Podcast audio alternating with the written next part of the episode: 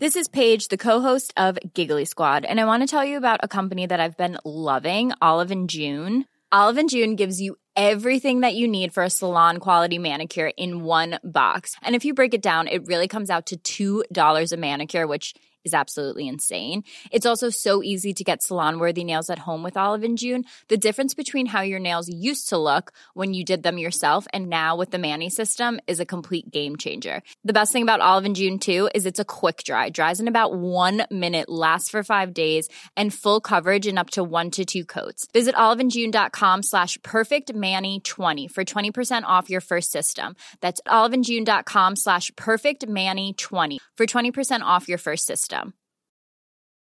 Quality sleep is essential. That's why the Sleep Number Smart Bed is designed for your ever evolving sleep needs. Need a bed that's firmer or softer on either side? Helps you sleep at a comfortable temperature? Sleep Number Smart Beds let you individualize your comfort so you sleep better together. JD Power ranks Sleep Number number 1 in customer satisfaction with mattresses purchased in-store. And now, save 50% on the Sleep Number limited edition Smart Bed for a limited time. For JD Power 2023 award information, visit jdpower.com/awards. Only at a Sleep Number store or sleepnumber.com. Hey, I'm Ryan Reynolds. At Mint Mobile, we like to do the opposite of what Big Wireless does. They charge you a lot, we charge you a little. So naturally, when they announced they'd be raising their prices due to inflation, we decided to deflate our prices due to not hating you. That's right. We're cutting the price of Mint Unlimited from $30 a month to just $15 a month. Give it a try at mintmobile.com slash switch. $45 upfront for three months plus taxes and fees. Promo rate for new customers for limited time. Unlimited more than 40 gigabytes per month. Slows. Full terms at mintmobile.com.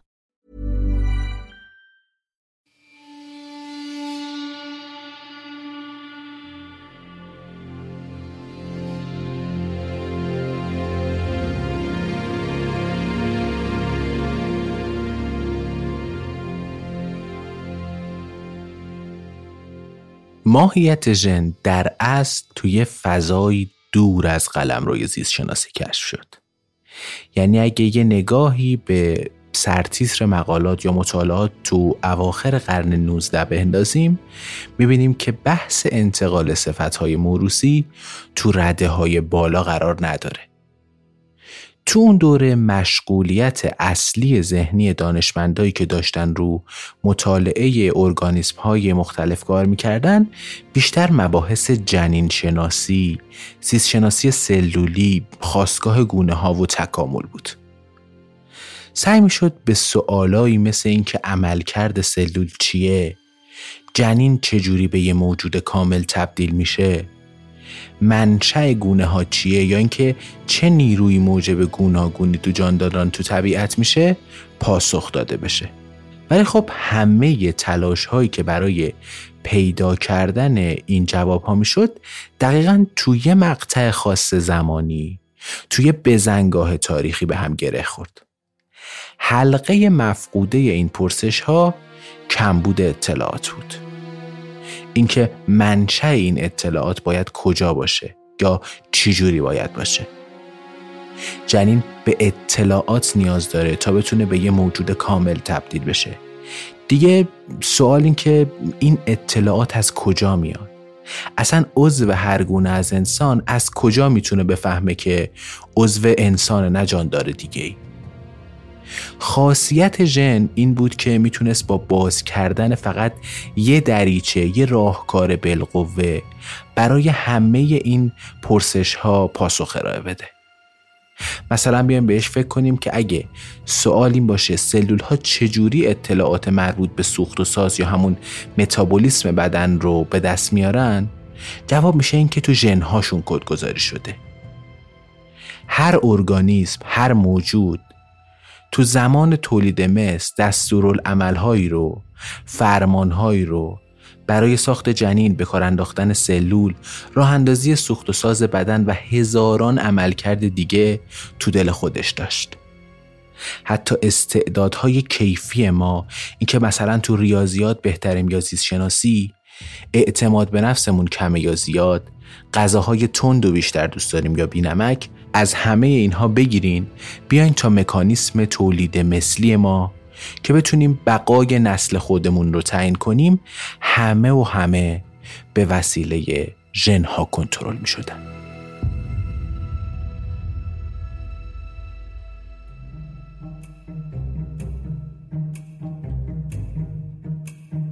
سلام به قسمت نهم پادکست اگزون خوش اومدین. پادکستی که تو هر قسمتش من جواد آزادی پور سعی می‌کنم داستانی از اتفاقات جالب و حیرت انگیز تاریخی یا تحقیقات حول موضوع وراست رو بیان کنم. این کمک می‌کنه ما هم بتونیم یه دید عمیقتر و درستتری به اتفاقات شگفتانگیز پیرامون علم زیست شناسی داشته باشیم. هم به سوالات و کنجکاوی های ذهنمون به یه شکل درستی جواب داده میشه.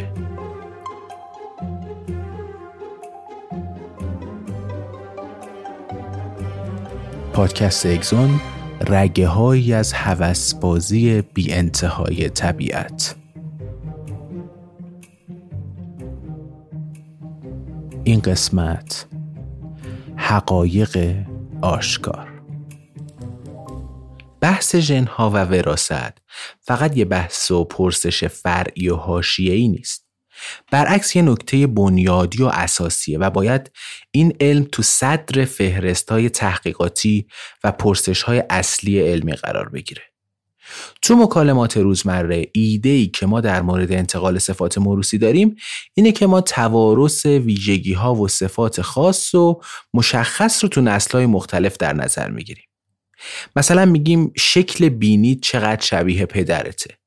یا مثلا احتمال آسیب پذیری در مقابله بیماری غیر عادی موروسی تو خانواده شما چجوریه؟ ولی نکته اینجاست که قضیه اینقدر ساده نیست. خیلی کلی تر از این حرف هست. بیایم بشینیم بحث کنیم که ماهیت و ساختار دستورالعملی که ما رو قادر به ساختن یه عضو بدن مثل بینی می‌کنه چی می‌تونه باشه تأخیری که تو شناخت ژن به عنوان پاسخی برای پرسشی که اون زمان زیست شناسا داشتن اتفاق افتاد پیامدهای عجیبی در پیداش حالا دیگه این ضرورت به وجود اومده بود که ژن شناسی با بقیه رشته های زیست شناسی به یه نوع تفاهم، اشتراک، همزیستی و همپوشانی برسن. چون ژن پاسخ رایج اصلی تمام های زیست شناختی اون زمان رو می‌داد. پس باید می‌شد به وسیله کشف ژن اطلاعات شاخص حیات رو یه توضیحی در موردشون پیدا کرد. قبل هر چیزی باید پدیده گوناگونی رو به وسیله ژنها توضیح بدیم. اینکه این واحدهای گسسته انتقال صفتهای موروسی چجوری می‌تونن یه توضیح ارائه بدن مثلا اینکه چرا شکل چشم آدم فرم قرنیه آدم به جای اینکه مثلا هفت حالت داشته باشه یا هفتاد تا حالت یا نه اصلا هفتاد هزار تا حالت می‌تونه بی نهایت حالت متمایز داشته باشه دوم اینکه ژنها باید می‌تونستن نظریه تکامل رو توضیح می‌دادن بالاخره. اینکه با وراست این واحدهای اطلاعاتی که حالا اسمشون رو گذاشتیم ژن چجوری در طی زمان موجودات شکلها و ویژگی های انقدر متفاوتی نسبت به هم پیدا می‌کنن؟ و نهایتا سوال سوم اینه که ژنها باید پرسش های مربوط به رشد و توسعه رو هم جواب می‌دادن اینکه چجوری یه ارگان و عضو می‌تونه از یه تک سلول به وجود بیاد و مهمتر از اون ژنها چجوری می‌تونن اطلاعات یه همچین رشد و گسترشی رو فراهم کنن این سه تا پرسش کلیدی شاید یه تفاهم نامه بود بین ژن شناسی و زیست شناسی که باید به وجود می اومد. وقتی صحبت از ژن شناسی و زیست شناسی می‌کنم الان شاید دید خیلی متفاوتی نسبت بهشون نداشتیم. ولی تو اون زمان زیست شناسی بیشتر سمت کارای ریخت شناسی تکامل و اینجور چیزا بود و ژن شناسی رشته و زمینه کاملا جدید. اگه می‌تونستیم یه تفاهم بین ژن شناسی و زیست شناسی به وجود بیاریم اینجوری شاید می‌شد یه توضیحی برای کل گذشته. حال و آینده انسان از طریق ژن پیدا کرد. حتی می‌شد یه توضیحی برای تکامل هم پیدا کرد. اینکه گوناگونی موجودات چجوری اتفاق افتادن و چجوری میشه توجیهشون کرد چرا جانداران به این شکلی در اومدن که امروز هستن و مهمترین نکته این که چرا ما تو طبیعت مشابهت نمی‌بینیم؟ چرا همه آدم ها با هم متفاوتن؟ چرا هیچ دوتا آدمی کامل کامل با هم مطبق نیستن و شبیه به هم نیستن؟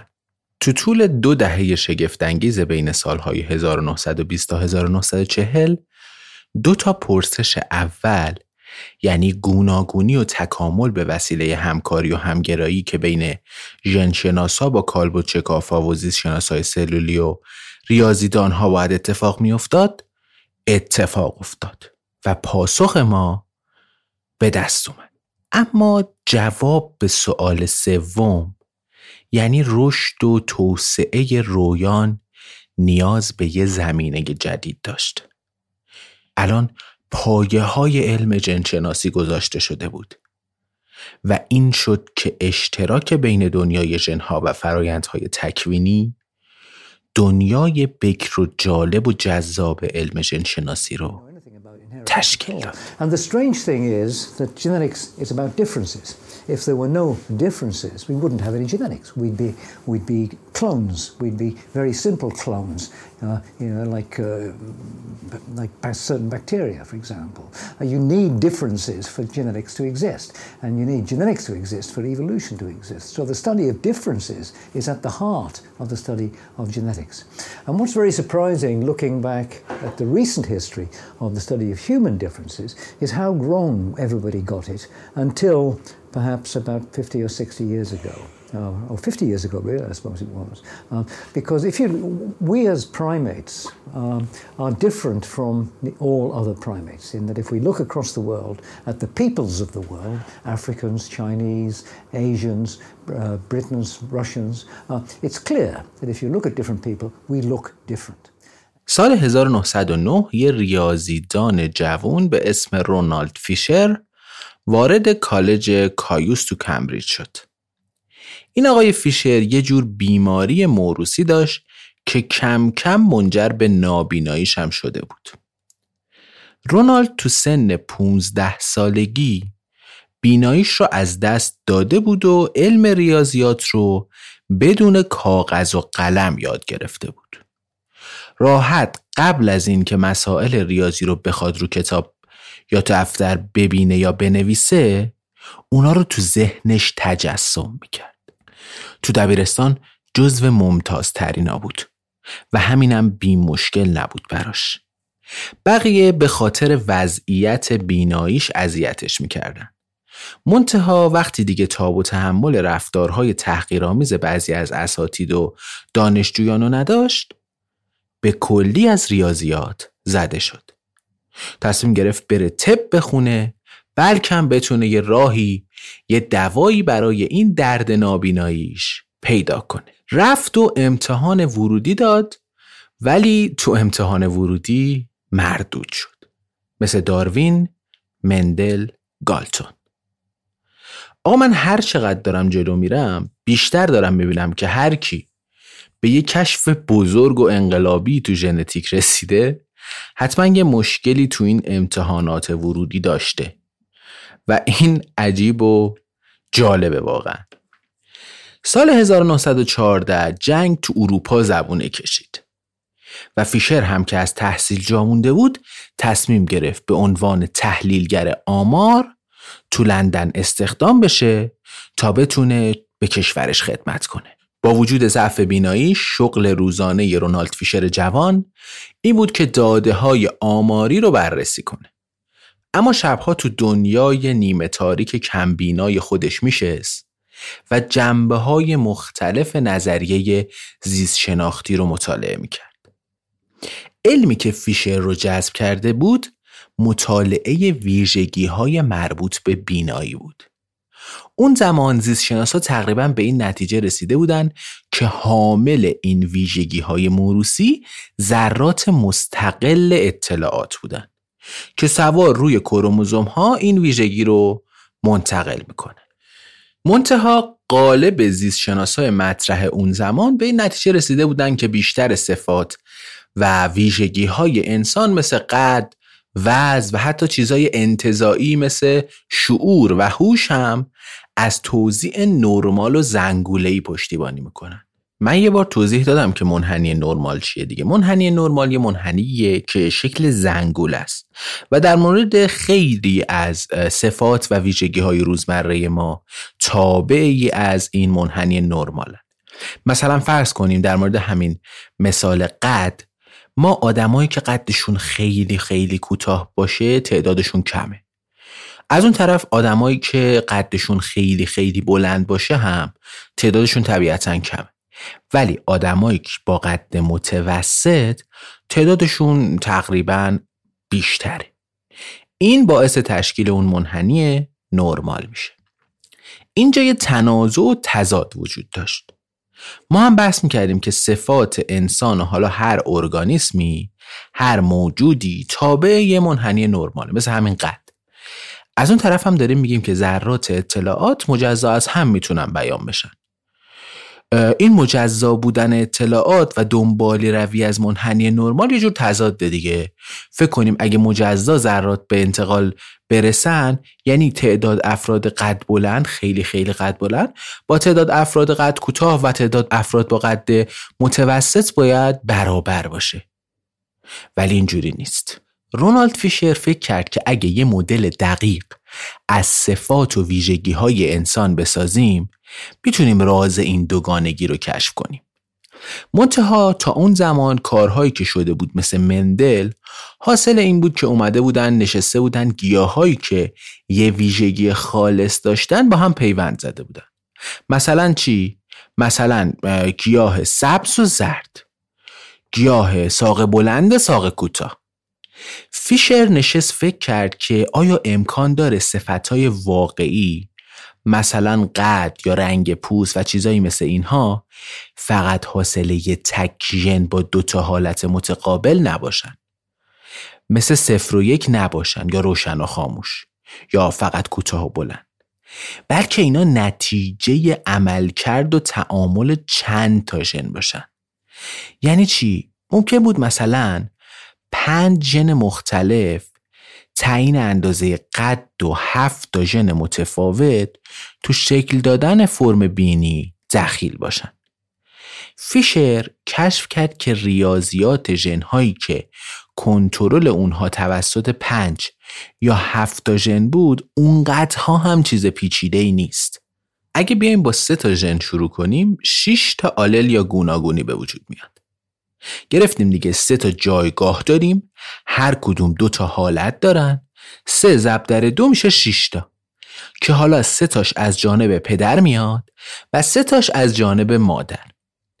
با استفاده از روش های ریاضی ساده میشه تعداد حالت های مختلف رو به دست آورد که میشه 27 حالت. یعنی سه ضرب در سه ضرب در سه. فیشر فهمید که هر یک کدوم از این ترکیبا می‌تونن تأثیر جالب و منحصر به فردی روی اندازه قد بذارن.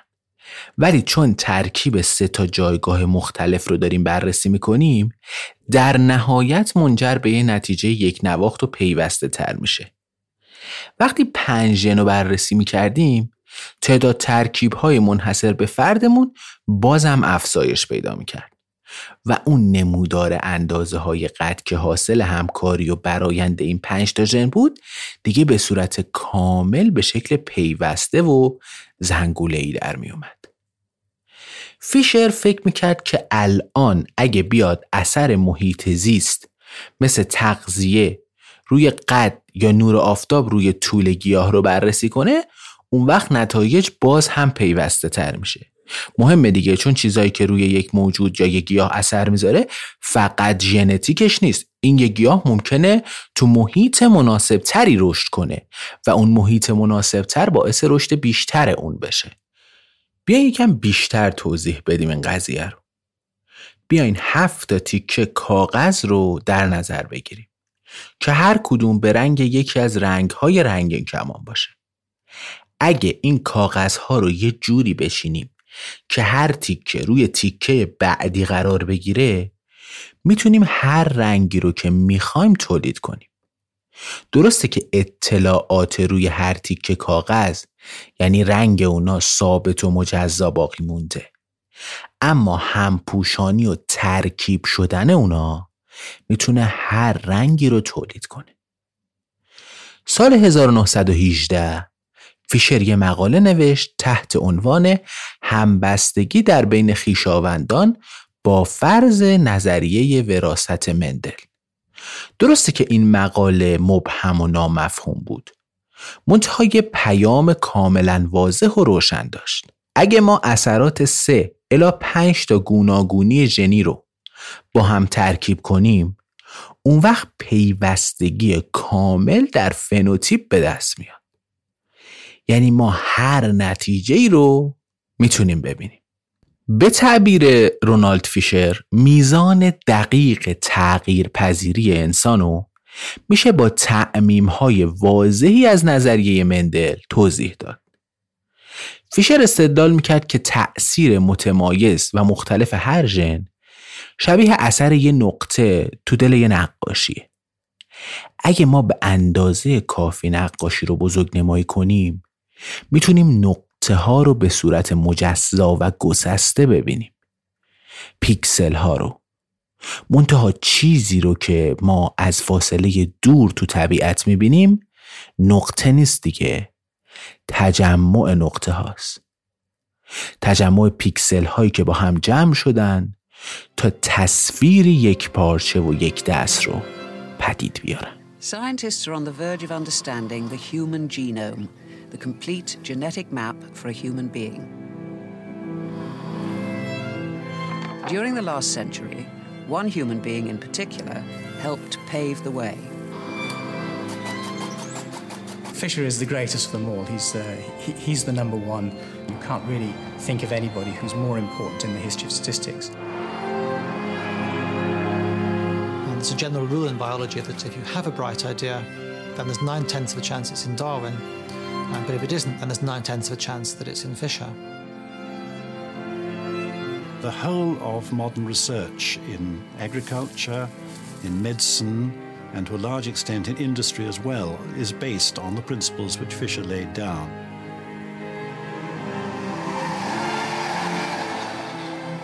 Even someone as far-sighted as Ronald Aylmer Fisher might have been surprised by his legacy. Yet today, few people beyond the scientific community have heard of him. Joan Box has devoted much of her life to the quest to uncover more about Fisher. R.A. Fisher, yes, he was my father. I was the closest of the family to him, and I felt I wanted to collect anything that was known of him and keep it, to preserve it. همگرایی دوم باید بین ژن شناسی و تکامل به وجود می اومد. جایی که نیاز بود یه توضیحی فراتر از یه مدل ریاضی داده بشه و بس بیاد تو قلمرو علوم تجربی. بر اساس استدلال داروین تکامل کارش رو از راه انتخاب طبیعی انجام می‌داد. اما برای اینکه این انتخاب طبیعی عمل کنه اول باید یه موجود اولیه‌ای وجود می داشت دیگه. یعنی اگه بخوام بیشتر توضیح بدم جمعیت جانداران حیات وحش باید به یه حدی می‌رسید که بحث رقابت و برنده و بازنده به وجود بیاد. مثلا یه دسته فنج رو توی جزیره تصور کنید. باید انقدر تنوع تو شکل و اندازه منقارهاشون به وجود می اومد که در صورت وجود قحطی اونایی که مناسب ترین منقارها رو داشتن برنده می شدن و می‌تونستن زنده بمونن و زندگی کنن. اگه این تنوع وجود نداشت که اصلا انتخاب طبیعی به وجود نمی اومد یعنی در برابر هر تهدیدی ممکن بود که کل جمعیت از بین بره اگه همه جمعیت مثل هم بودن. چون جمعیت اولا کم بود و دوما به خاطر همین ایده تکامل و وقتی که کارآمد هم نبود. سوال این بود که موتور مولد این گوناگونی طبیعی چی بود و اصلا چجوری کار می‌کرد؟ هوگو دوریز فکر می‌کرد که مسئول این گوناگونی و تفاوت ها تو طبیعت جهش های ژنتیکیه. تغییراتی که تو ژن ها اتفاق میافتادن می‌تونستن موجب ایجاد تغییرات تو جانداران بشن. و حالا این گونه های تغییر شکل یافته به وسیله انتخاب طبیعی می‌تونستن انتخاب بشن. منتها نظریه دوری زمانی منتشر شد که هنوز تعریف ملکولی از ژن وجود نداشت. آیا می‌شد دلیل تجربی ارائه داد برای اینکه واقعا جهش های خاصی منجر به ایجاد گوناگونی ها میشن؟ یا مثلا می‌شد گفت جهش ها خود به خود برانگیخته و ناگهانی و یهو اتفاق میافتن؟ تو دهه 1930 یه زیست شناس اوکراینی که قطعا سخت ترین اسم رو بین همه زیست شناس های تاریخ داره به اسم سیودوسیوس دوبژانسکی که به امریکا هم مهاجرت کرده بود تصمیم گرفت تا درجه و میزان تنوع ژنتیکی رو تو گونه های حیات وحش تشریح کنه. دوبژانسکی یکی از دستیارهای مورگان تو اون اتاق مگس معروف دانشگاه کلمبیا بود. منتها می‌دونست که برای تشریح این جنها تو حیات وحش نمی‌تونه تو اتاق بشینه و مجبور به زیستگاه طبیعی گونه ها سفر کنه. پس ابزاراش رو جمع کرد و با یه عالمه تور ماهیگیری قفسهایی برای سید مگس ها و جعبه هایی برای جمع کردن میوه های گندیده راهی شد تا نمونه ها رو جمع کنه. راه میافتاد تو دامنه کوه سن یاسینیتو تو حاشیه کالیفرنیا کل رشته کوه سیریای کالیفرنیا رو گشت تا بتونه انواع مختلفی از این جانداران رو پیدا کنه. این همکارای آزمایشگاه نشین دوبژانسکی فکر می‌کردن دیوونه شده و فکر می‌کردن داره ادای داروین رو در میاره. منتها این تلاش های خستگی ناپذیر دوبژانسکی برای شناسایی مگس ها تو محیط طبیعیشون نتایج حیاتی در پی داشت. تو یکی از این زیرگونه های مگس ها دوبژانسکی یه جنهایی رو پیدا کرد که به ویژگی های پیچیده مثل طول عمر، ساختار چشم ها، ریخت شاخک ها و اندازه بالها اثر میذاشتن. مهمتر از همه اینها عجیب ترین موردی که تو گوناگونی و تنوع مگز ها مشاهده کرد این بود که اون توی منطقه واحد که نمونه ها رو جمع آوری کرده بود دو تا پیکربندی دو تا مدل کاملا متفاوت از ژنهای یکسان پیدا کرده بود. یعنی ژنها یکی بود اما شکل بدن مگس متفاوت بود. دوبژانسکی به این تنوع ها گفت نژاد. اومد با استفاده از روشی که استادش مورگان درست کرده بود جای ژنها رو روی کروموزوم مشخص کرد. اینجا رو باید خوب توضیح بدم. ببینین بیاین فکر کنیم سه تا ژن داریم.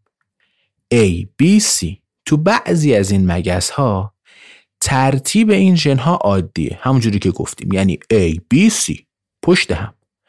منتها توی یه مگس دیگه قضیه معکوس شده. یعنی شده بودن C, B, A. فرق این دوتا مگس به خاطری که از دوتا نژاد مختلف بودن وارونگی این دوتا سریژن روی کروموزوم بود. و این قضیه هیجان انگیزترین چیزی بود که تا اون روز ژن شناسا باهاش مواجه شده بودن. دیگه کم کم داشت خونه های دومینوی دنیای ژنتیکی میافتاد. و نمی‌شد دیگه جلوی ماجرا رو گرفت.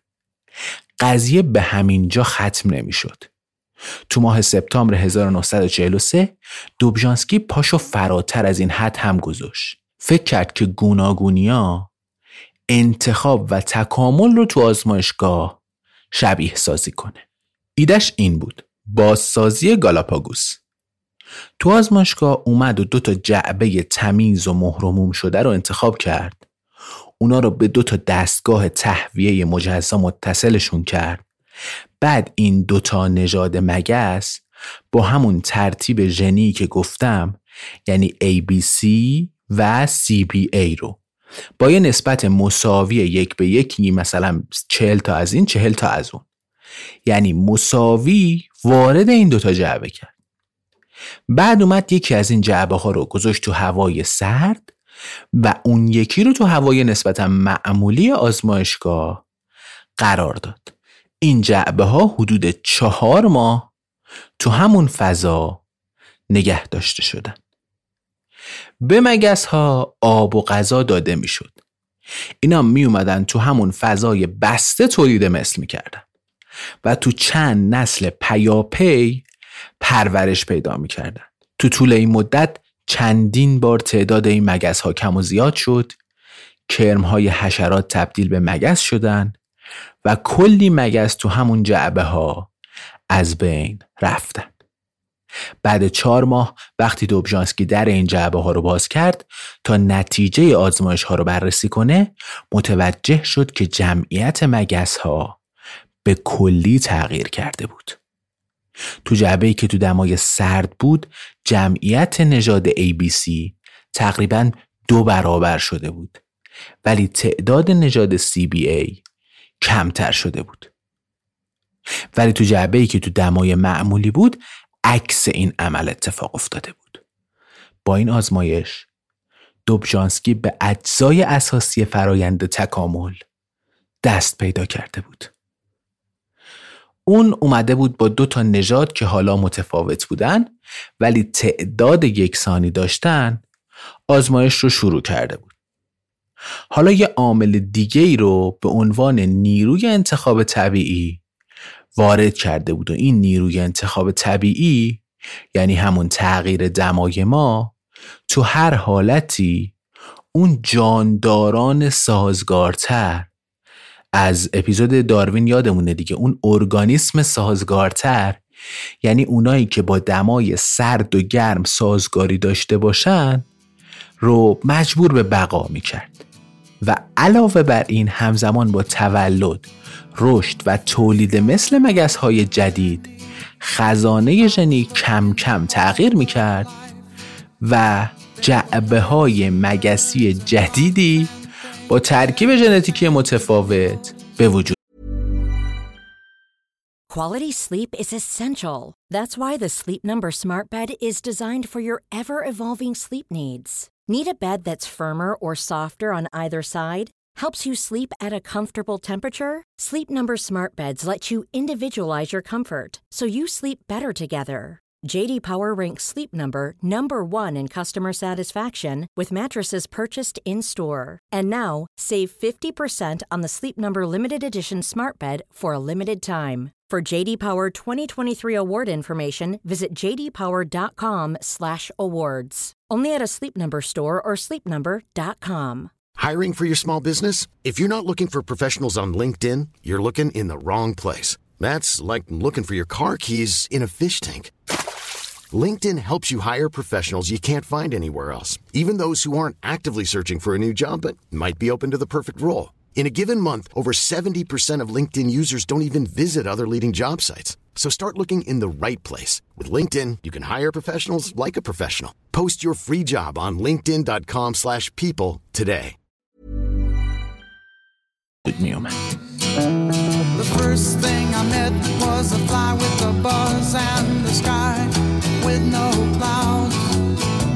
The heat was hot and the ground was dry, but the air was full of sound.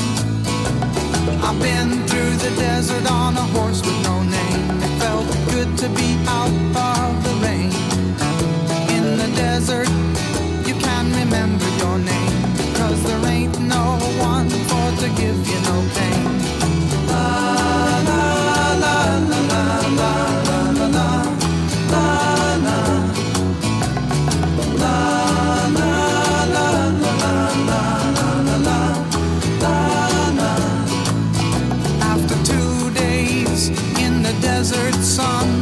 my skin began to turn red. After three days in the desert fun, I was looking at a riverbed. And the story it told of a river that flowed made me sad to think it was dead.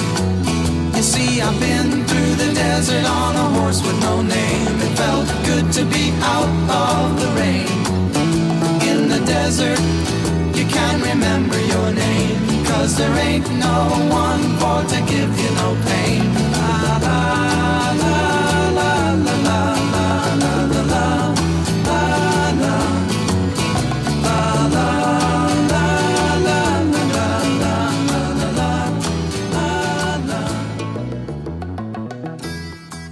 دوبژانسکی برای اینکه بتونه یه توضیح مشترکی بین ژنشناسی، انتخاب طبیعی و تکامل رو ارائه بده، دو تا کلمه به کار برد. دو تا کلمه بی‌نظیر. ژنوتیپ و فنوتیپ. ترکیب ژنتیکی یه ارگانیسم رو بهش ژنوتیپ می‌گفتن. در مقابل صفات و ویژگی های زیست شناختی و فیزیکی ارگانیسم که اونا رو فنوتیپ اسم گذاشتن. مثلا رنگ چشم فنوتیپه ولی ژن تعیین کننده رنگ چشم که حالا به یه حالتی به یه زبانی نوشته شده اون میشه ژنوتیپ. دوبژانسکی الان دیگه می‌تونست جوهر حقیقی اکتشاف مندل که هر ژن یه ویژگی فیزیکی رو تعیین می‌کنه رو با تعمیم به ژنهای متعدد و ویژگی های متعدد به زبان دیگه ای بیان کنه. ژنوتیپ تعیین کننده فنوتیپه. با این وجود هنوز لازم بود که دو تا نکته مهم تو این قاعده کلی در نظر گرفته بشه تا موضوع به صورت کلی روشن بشه. اول اینکه دوبژانسکی فهمیده بود که ژنوتیپ ها فقط تعیین کننده فنوتیپ نیستن. چیزای دیگه هم اثر گذاره مثل محیط زیست. شکل بینی یه بوکسور اثر ژنتیکش که نیست دیگه. بلکه کارش و اون مشتهای پشت همی که خورده اثر گذاشته رو شکل بینی این بیچاره.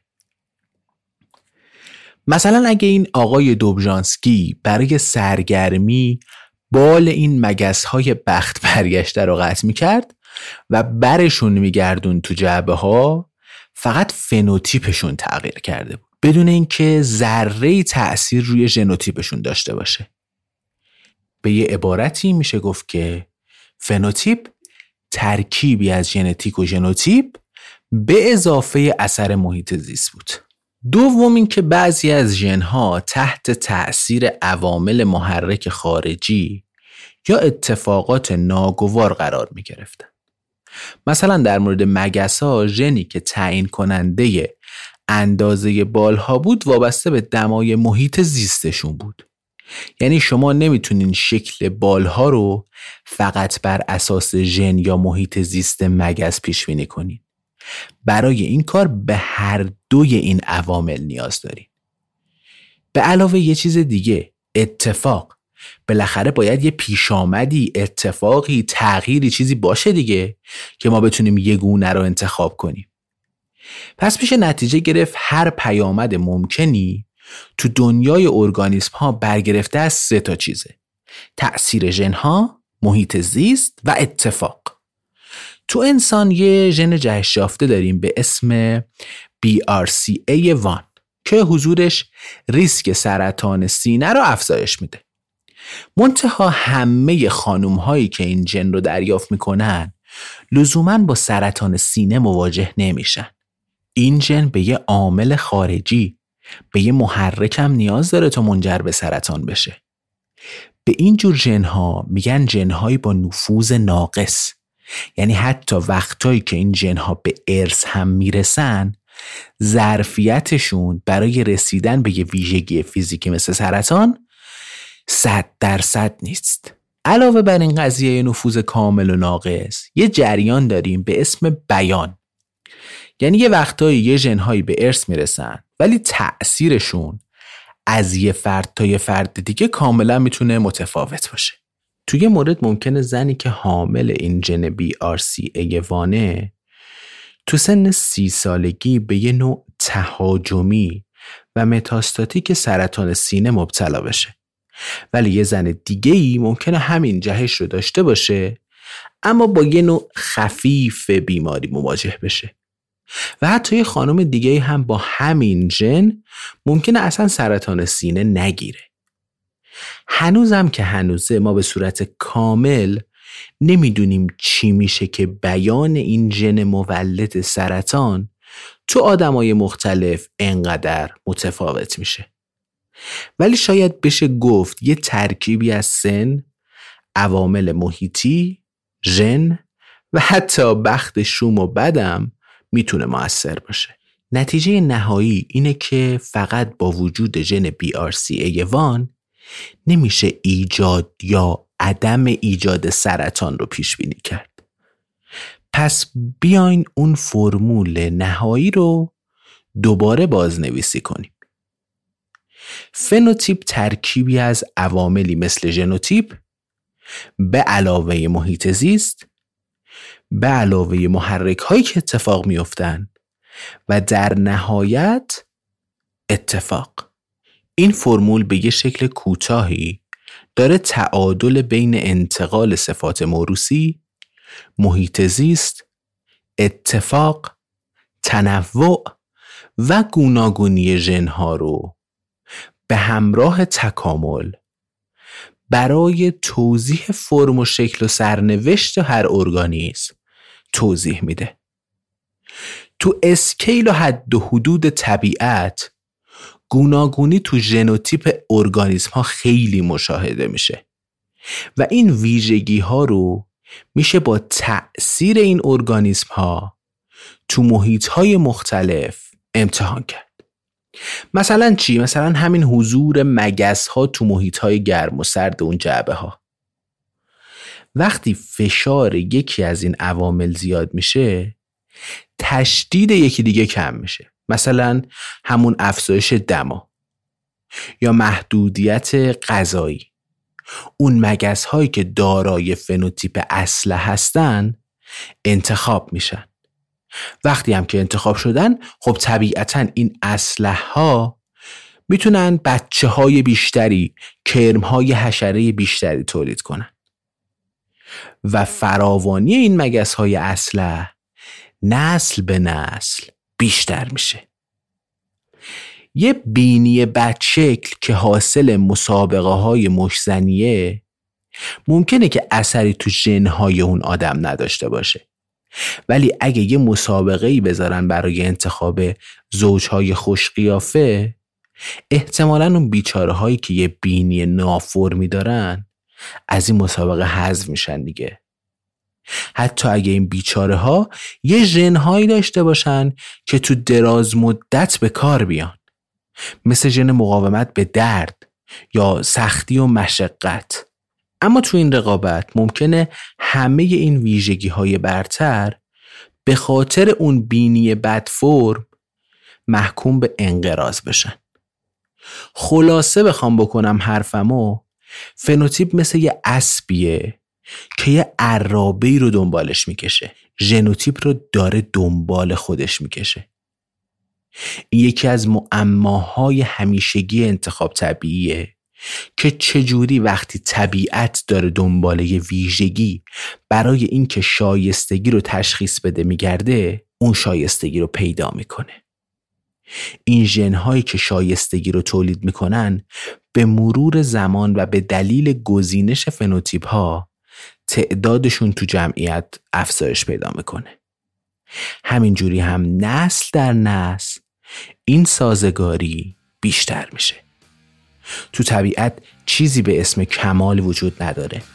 فقط اتش و اشتیاق بی امان و سیراب نشدنی هست. تا یه جاندار نسبت به محیط زیستش سازگار بشه. و اینا نقش موتور این کاروان تکامل رو ایفا می‌کنه.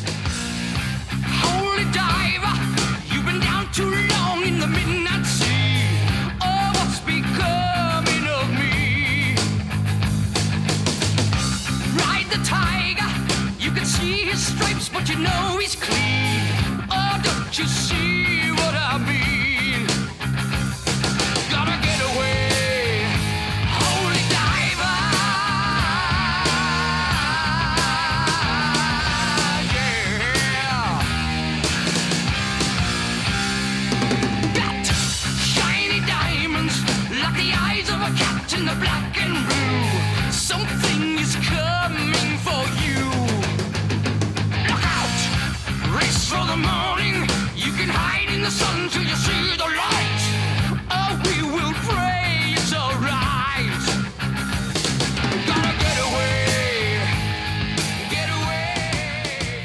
آخرین شاهکار دوبژانسکی.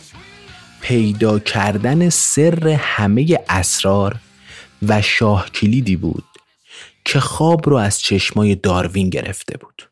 منشأ یا خواستگاه گونه های داروین یا همین آزمایش گالاپاگوس در جعبه نشون داده بود که چجوری جمعیت جانداران به فرض تو این نمونه مگس ها از طریق جفتگیری بین خودشون در طول زمان تکامل پیدا می‌کنن. منتها خود دوبژانسکی اینو هم می‌دونست که اگه این گونه ها فقط بین خودشون جفتگیری کنن که گونه جدیدی به وجود نمیاد اصلا برای به وجود اومدن گونه های جدید باید یه عاملی وجود داشته باشه که مانع درونزاد پروری بشه. یعنی یکی با یکی دقیقا مثل خودش آمیزش نداشته باشه. حالا این درونزاد پروری یعنی چی؟ یعنی موجودات نتونن با گونه های آیدنتیکال و کاملا مشابه خودشون پیوند و زادآوری داشته باشن. دوبژانسکی فکر می‌کرد که اون عامل احتمالاً به خاطر انزوای جغرافیایی بود. مثلا یه جمعیتی از حیوانات رو با تنوع ژنتیکی در نظر بگیرین که بین خودشون تولید مثل می‌کنن. این جمعیت یهو به خاطر یه عامل بیرونی مثلا یه نوع طوفان به دو نیمه تقسیم میشه و این دوتا جمعیت و این دوتا نیمه از همدیگه دور میافتن. پرنده های گالاپاگوس یادمونن دیگه. یه دسته بزرگ پرنده بودن که داشتن زندگی خودشونو تو خوبی و خوشی میگذروندن. حالا یه طوفانی میاد یه دسته پرنده رو برمی داره می‌بره توی یه جزیره مجاوری اونجا ولشون می‌کنه. نکته اینجاست که این دوتا جزیره هیچ راهی به همدیگه نباید داشته باشن. حالا طبق نظریه داروین دو تا جمعیت مستقل و جدا از هم داریم که جدا از هم هم تکامل پیدا می‌کنن. نهایتا دو تا گونه ژنتیکی متفاوت تو دو تا جزیره مجاور به وجود میان و این دوتا گونه پرنده با هم هیچ انتباق ژنتیکی ندارن. تو این وضعیت نهایی اگه اون دست پرنده های دور افتاده از هم به اون جزیره اولیه برگردن مثلا سوار کشتی بشن و برگردونده بشن. الان دیگه قادر نیستن با اون اموزاده های قدیمی یه جانشینشون جفتگیری کنن. و اگه هم بر حسب اتفاق و غذای روزگار این کارو بکنن زادا به احتمال زیاد نارسایی ژنتیکی خواهند داشت. انزوا یا دور افتادگی جغرافیایی نهایتا منجر به انزوای فنوتیپی و فیزیکی و در آخر منجر به انزوای ژنتیکی میشه. فقط باید حواسمون باشه دیگه اسکیل زمانی که داریم صحبت می‌کنیم خیلی به شدت باید طولانی باشه. این ساز و کار گونهزایی یعنی پیدایش گونه های جدید فقط یه فرضیه ساده نبود. دوبژانسکی می‌تونست با ادامه آزمایشهاش اونها رو ثابت هم بکنه. اومد دوتا نژاد مگس رو کنار هم توی قفس گذاشت. مگس ها جفتگیری کردن و نوزادها متولد شدن. منتها وقتی این کرم های حشره به بلوغ رسیدن بارور نشدن. حالا می‌شد با کمک تحلیل اون قضیه پیوستگی ژنها ژنشناس ها بتونن ترتیب واقعی ژنهایی رو که بعد از تکامل مگس های نابارور رو تولید می‌کردن شناخت. طبیعی دیگه تولید مثلی ناسازگار بود که از ناسازگاری های ژنتیکی منشأ و سرچشمه گرفته بود. تو سالهای آخر دهه 1930 دوبژانسکی کم کم درک کرد که فهم و شناختش از جنها گوناگونیشون و انتخاب طبیعی فقط مربوط به زیست شناسی نیست. وقتی داریم بحث از نژاد می‌کنیم تو قلمروی ذهن انسان فقط یه چیزایی مربوط به رنگ و پوست و سایز بدن نمیاد. شکل فکر کردن آدم ها هم می‌تونه دلیل نجات پرستی باشه مثلا تو همون سالها یعنی حدود سال 1917 انقلاب خونینی تو روسیه شکل گرفته بود. و ایدش هم این بود که تمام وجوه فردیت انسان رو از بین ببره و فقط نگاه به جنبه های جمعی پدیده ها داشته باشه. برعکس این پدیده تو اروپا رواج داشت و مردم درگیر یه جور نجات پرستی افراطی بودن. که اصرار هم داشتن روی ویژگی های فردی و اونا رو تشویق هم می‌کردن. از نظر دوبژانسکی هر دوی این رویکردهای افراطی یه جورایی ریشه زیست شناختی داشتن. منتها اگه فردیت مهم بود اگه بقا مهم بود نقش گوناگونی و تنوع چی می‌شد؟ تو دهه 1940 دوبژانسکی مستقیما با این پرسش ها درگیر بود. و در نهایت تبدیل شد به بلندگوی منتقدان ایده بهسازی نژادی نازیا. جبهه اشتراک گرایی بین بولشویک ها تو روسیه انقلابی و مبارز. علیه جنبش نجات پرستی تو اروپا. شده بود که سیبل متحرک این آقای دوبژانسکی که در عین حال هم روی جانداران حیات وحش گوناگونی و سرنخهای انتخاب طبیعی مطالعه می‌کنه. کم کم هم داشت به سرنخهای مهمی می‌رسید. اول اینکه براش مشهود بود که در طبیعت اصل به تنوع و گوناگونی ژنتیکیه و این چیزا استثنا نیست. اون طرفداران بهسازی نژادی اصرار داشتن که جمعیت انسان بره به سمت یک پارچگی و یکی شدن و تکگونه ای بودن. ولی هدف طبیعتی نبود. اصل طبیعت به تنوع و گوناگونی فنوتیپ ها و ژنوتیپ ها گذاشته شده بود. در واقع دوبژانسکی فکر می‌کرد این گوناگونی طبیعی یه جورای مخزن حیاتی برای جانداران به حساب میاد. و جنبه های مثبت این تنوع بین آدما یا نه اصلا به صورت کلیتر گونه ها یه جورایی نکات مثبتش خیلی بیشتر از نکات منفیشه. و در قیاب این گوناگونی در قیاب این تنوع گسترده و عمیق ژنتیکی هر جانداری ممکنه با یه اتفاق و تغییر تو شرایط محیطی ظرفیت خودش رو برای حیات از دست بده و از بین بره. نکته دیگه اینه که جهش یافته در اصل یه اسم دیگه برای متفاوته. تو اون جمعیت مگس ها دوبژانسکی مشاهده کرده بود که هیچ ژنوتیپی به صورت ذاتی برتر از بقیه نیست.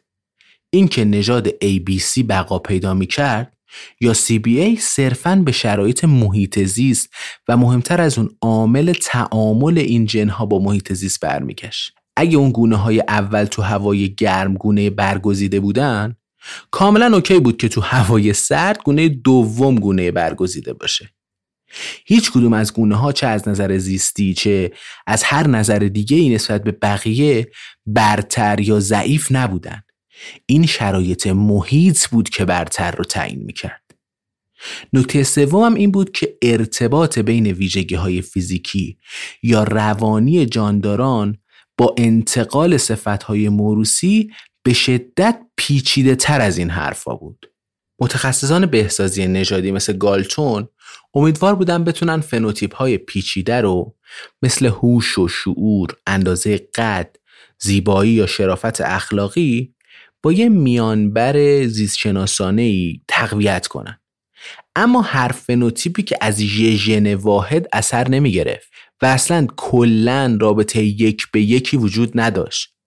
تو این سطح انتخاب فنوتیپ محرک ها و اتفاق مسئول شکل دادن و ماهیت نهایی ویژگی های جانداران بودن اون وقت تلاش های این متخصصین بهسازی نژادی برای انتخاب ژن برتر اصلا معنی نداشت هر کدوم از این سه نظریه دوبژانسکی داشت یه نوع تقاضا و هشدار سنگین علیه این نظریه سوء استفاده از ژن شناسی و بهسازی نژادی انسان ارائه می کرد.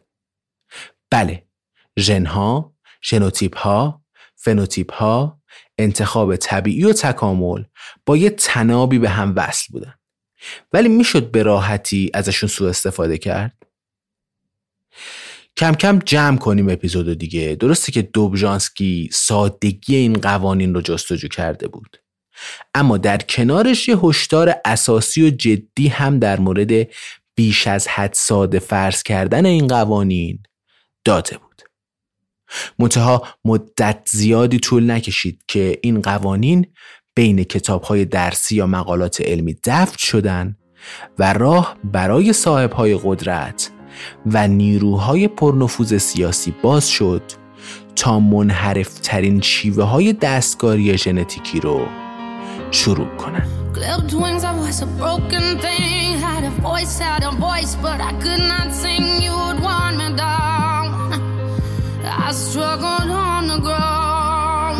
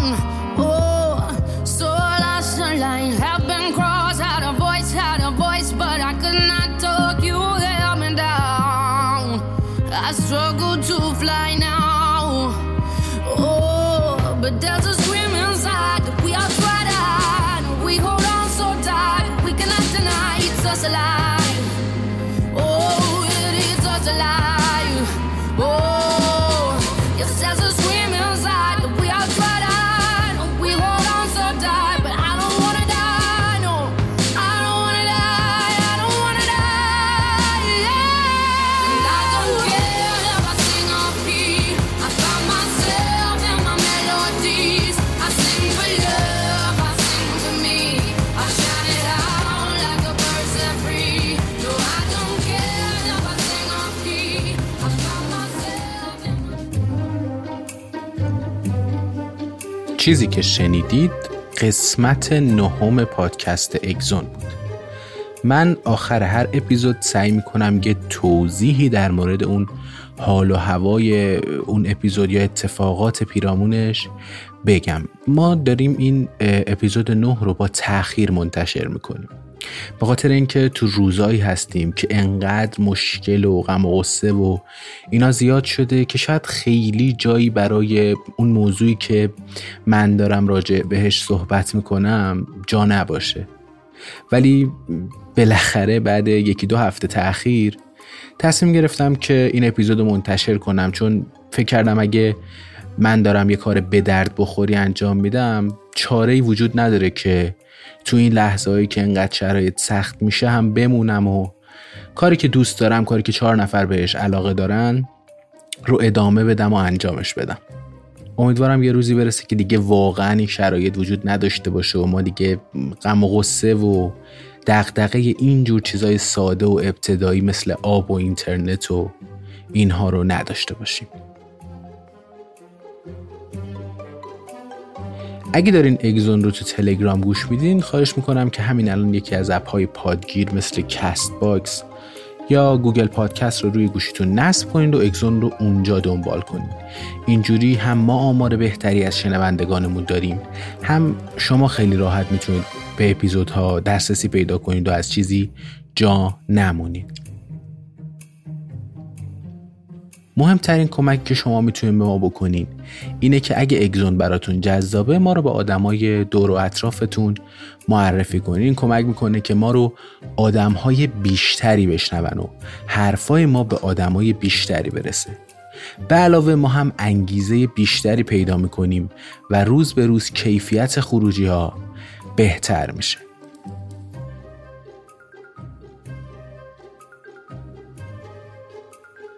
اخیرا ما شروع کردیم تو اینستاگرام و یوتیوب در مورد داستانها و اتفاقات بروز و هیجان انگیز دنیای تکامل، پزشکی و زیست شناسی حرف می‌زنیم.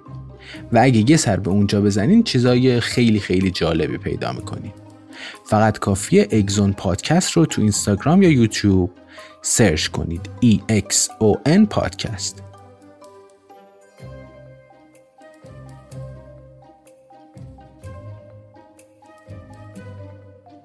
مرداد 1400 اگزون پادکستی در مورد هوسبازی بی انتهای طبیعت.